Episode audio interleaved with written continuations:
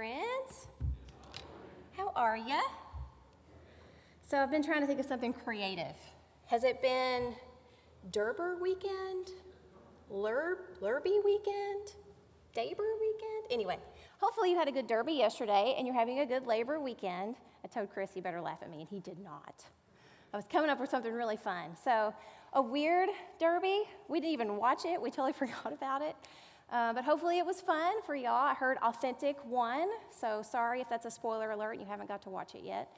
Um, but we are continuing our series and Inside Out. I have loved this series so far. I love that we are highlighting some missions that we are doing and we're just talking about serving God. It's such a great thing to talk about. It's a great reminder that as Christians we are to plow into doing this work with God and in His great kingdom. So today we're going to dig in to 1 Corinthians. Oh, I went the wrong way. It's working. I would love for you to join me in reading this scripture aloud, if you would. It's four really short verses from 1 Corinthians chapter 3. If you would, say it with me. What then is Apollos? What is Paul? Servants, through whom you came to believe, as the Lord assigned to each. I planted, Apollos watered, but God gave the growth. So neither the one who plants nor the one who waters are anything but only God who gives the growth. The one who plants and the one who waters have a common purpose, and each will receive wages according to the labor of each. For we are servants working together. You are God's field, God's building.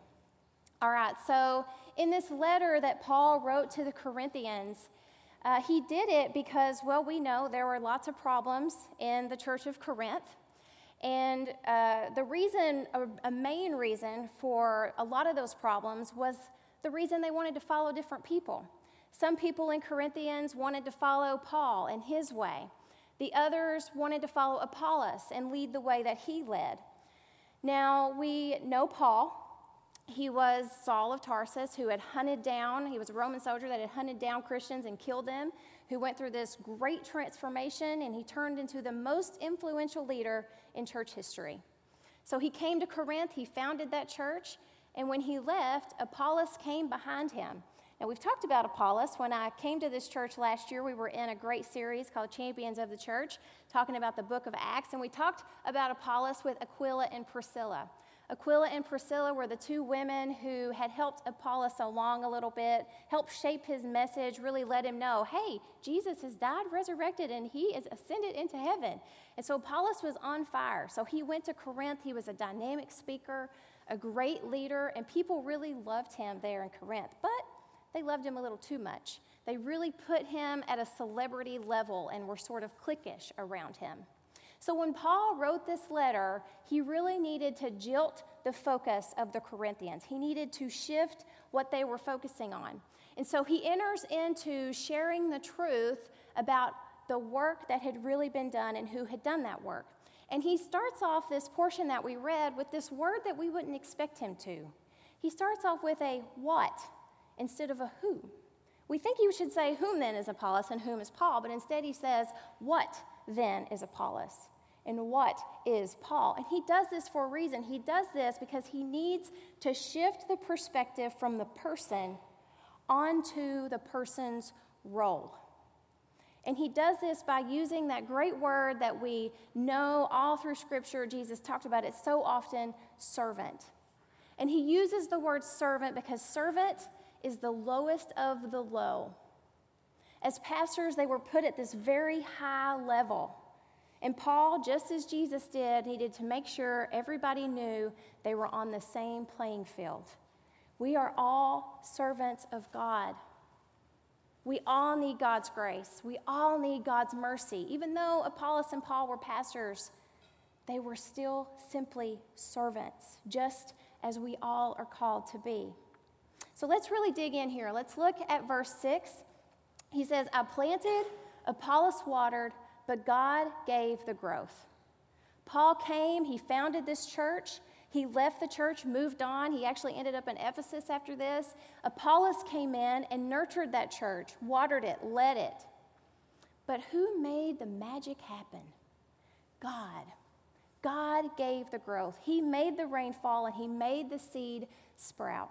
Paul and Apollos merely surrendered to God's will and chose to be instruments and servants of God to do whatever it was that God needed them to do. And I love this. So we've got these verbs for Paul and Apollos of planted and watered. Those are in the imperfect tense, which means that their work, their action of planting and watering was complete.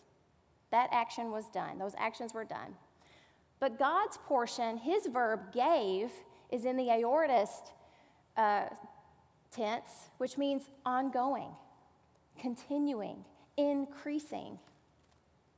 The work Apollos and Paul had done in Corinthians was over. But God's work, God's work was continuing. God's work is still active, still participating, still engaged in growing the church. When our work is done, God's work is not. And when I say our work is done, I don't mean that we've died. I mean we're leaving one opportunity, that one situation, that one person, and we're moving on to embrace the next opportunity, always seeking out how we can serve God in different ways, anticipating for God to do what only God can do. We need to remember that we each have a part. And as Christians who claim to love Jesus, who love Jesus with all our being, we have to live that love out loud by serving others. At this time, I would love to invite Don and Leanne Dugan to come up and share with us about the work they are doing at a great ministry, High Point. Come on up.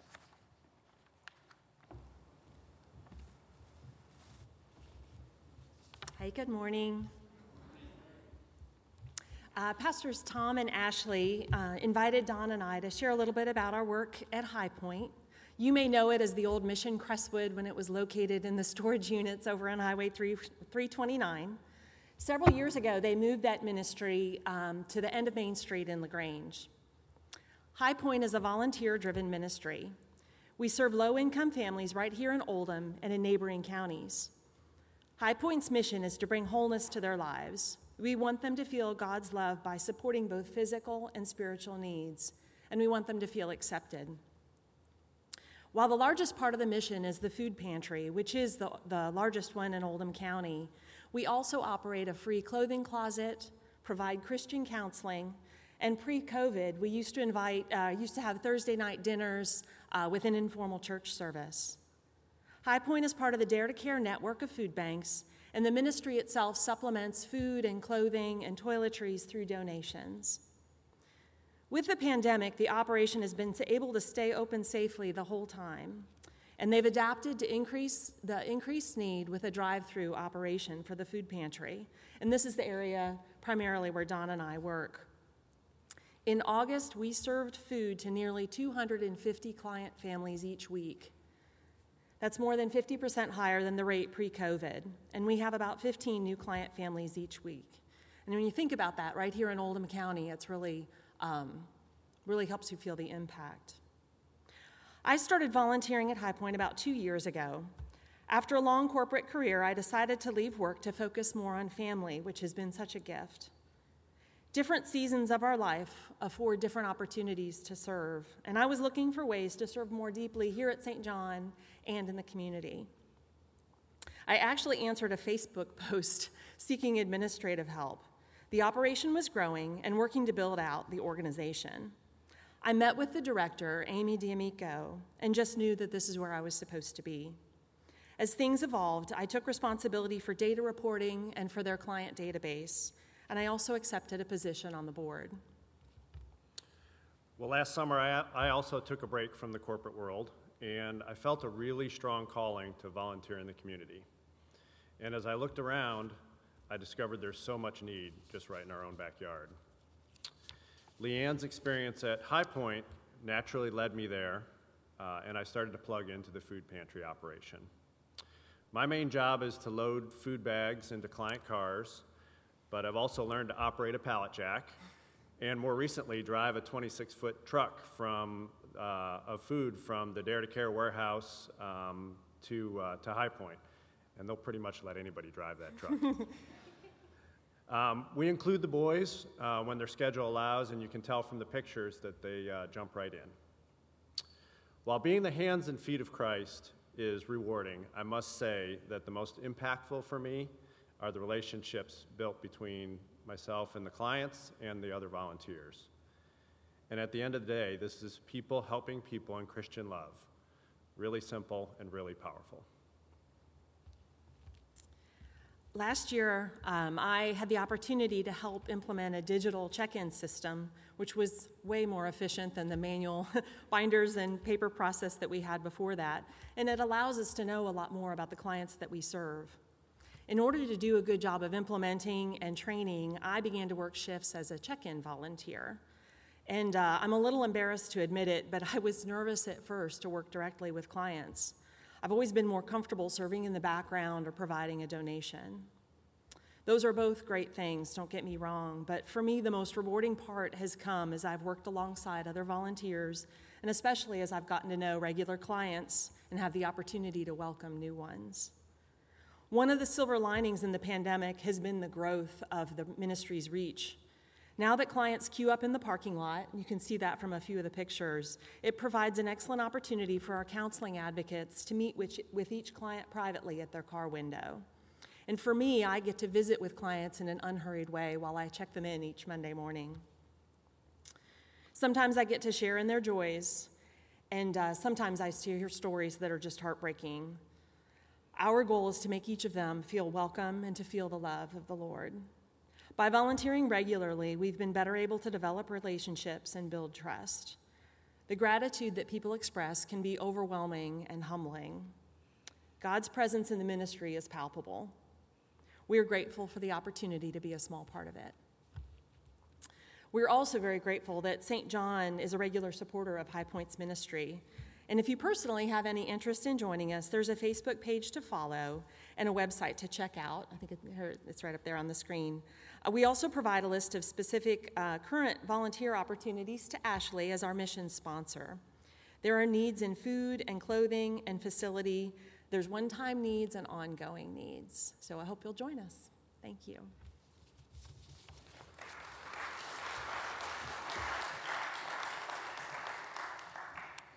Thank you so much, Don and Leanne. Uh, High Point is a great, great ministry. It's a great way to dig in, to use your gifts and talents. So if you're interested in that, please reach out to me or Don or Leanne. We'd all be very glad to get you plugged in. But I love how they really talked about how in life, when different situations happen, different circumstances happen, different opportunities pop up. I mean, Don learned all kinds of different skills. Leanne got to use all kinds of different skills and gifts. And we all have different skills and different gifts to use. We are not the same, and there's a lot of awesome things that can come out of that, those differences. I have a dear, my former dear mentor always said, God loves you right where you are, but He loves you enough to not leave you there.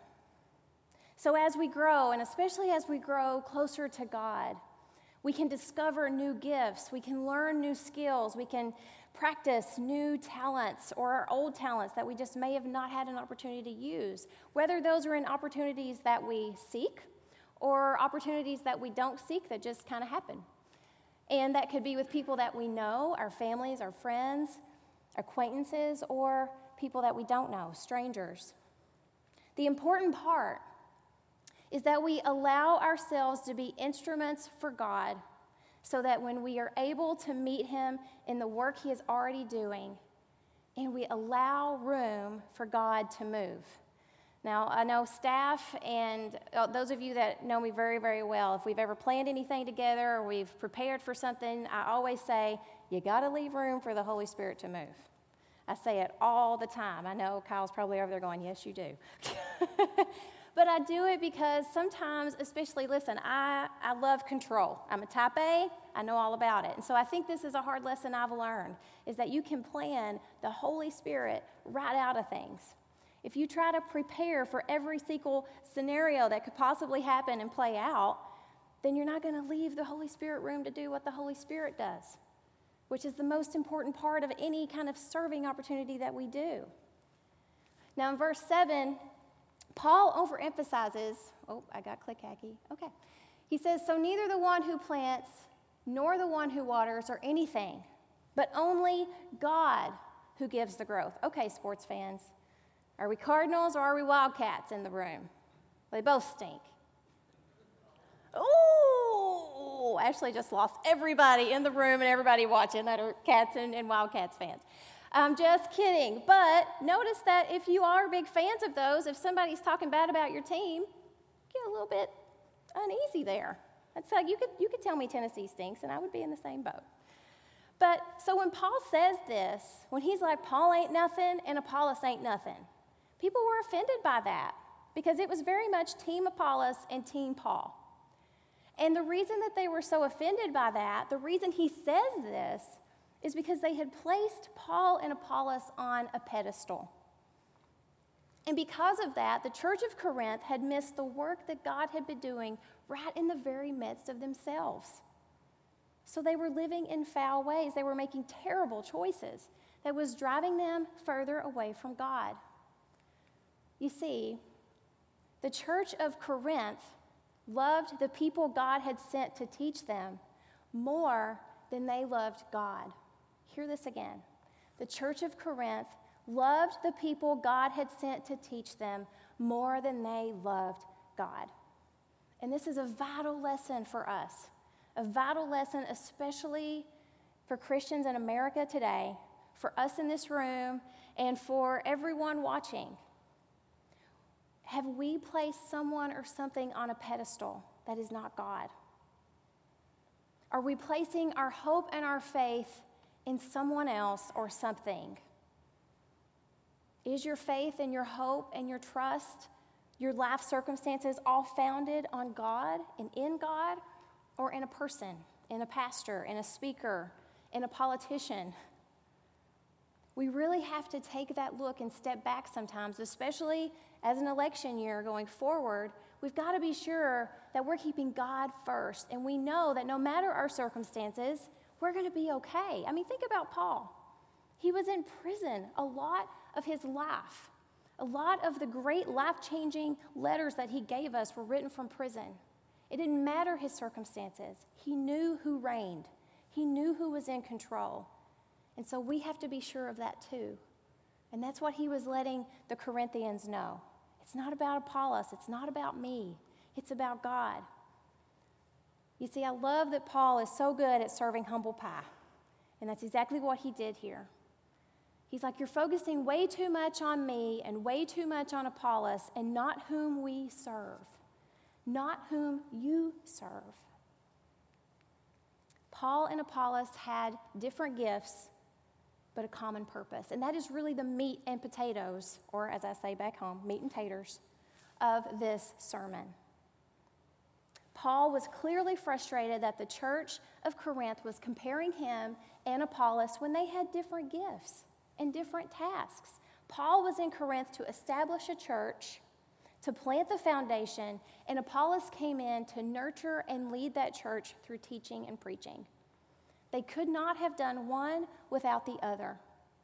And they did that work. They participated in God's plan. And God grew that church. And he continued growing that church even after Apollos and Paul had left.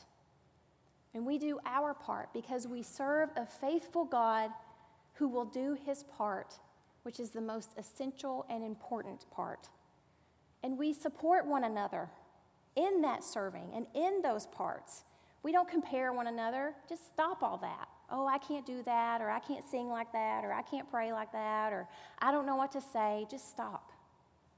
Doesn't matter. God is going to meet you where you faithfully step out. And don't think that just because one day you're not serving or actively participating that you get a free pass. Nope. You got to show up. We got to support each other. We are community. We are bonded together through God's love. So we've got to show up for each other, even if we aren't actively participating, which I just kind of want to get rid of that word. You are actively participating just by showing up. Just by being present to others, you are showing up and taking part in God's work. Paul says we are God's building and God's field. We cannot be God's field without every single grain of grass. And we cannot be God's building without every board and nail. We are God's servants working together, supporting one another, showing up for one another, stepping out faithfully to do God's work, knowing He's going to meet us there, focusing on Him and Him alone, the one who matters. Let's pray. God, I thank you so much for your message, for your word.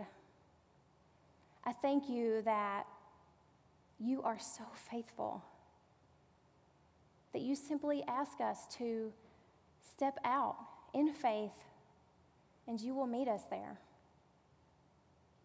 I thank you, Lord, that you sent Jesus to die for us so that we would know freedom, so that we would know what it's like that even when circumstances get bad, even when the world gets hard, you are right there in control, offering your peace and your comfort and your love and your joy to us endlessly. Lord, help us to always remember to place you first. Help us to focus on you and not on this world. But help us be open to the opportunities to serve you no matter how uncomfortable those opportunities may be for us. Because we know you're going to meet us there. We know when we give the Holy Spirit room to move, you are going to bless everyone involved and that your love will shine through. We thank you and we praise you.